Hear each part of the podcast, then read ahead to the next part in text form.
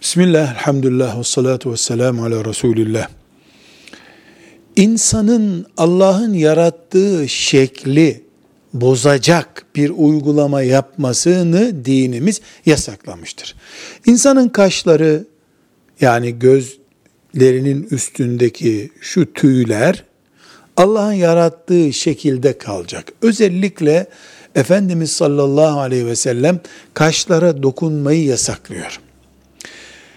Kadınların özellikle kaş aldırma konusundaki uygulamaları dinimize aykırıdır. Şu kadar ki mesela iki kaşın arasında boş yer kalmayacak kadar böyle saç gibi büyümüş ve aynaya baktığında ya da karşıdan görüldüğünde bir psikiyatrist bu kaşlar alınmalı senin şahsiyetini etkiliyor bunlar diyorsa mesela bu tıbbi bir özürdür.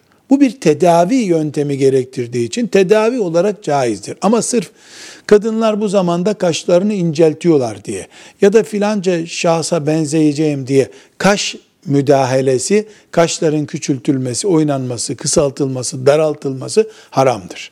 Velhamdülillahi Rabbil Alemin.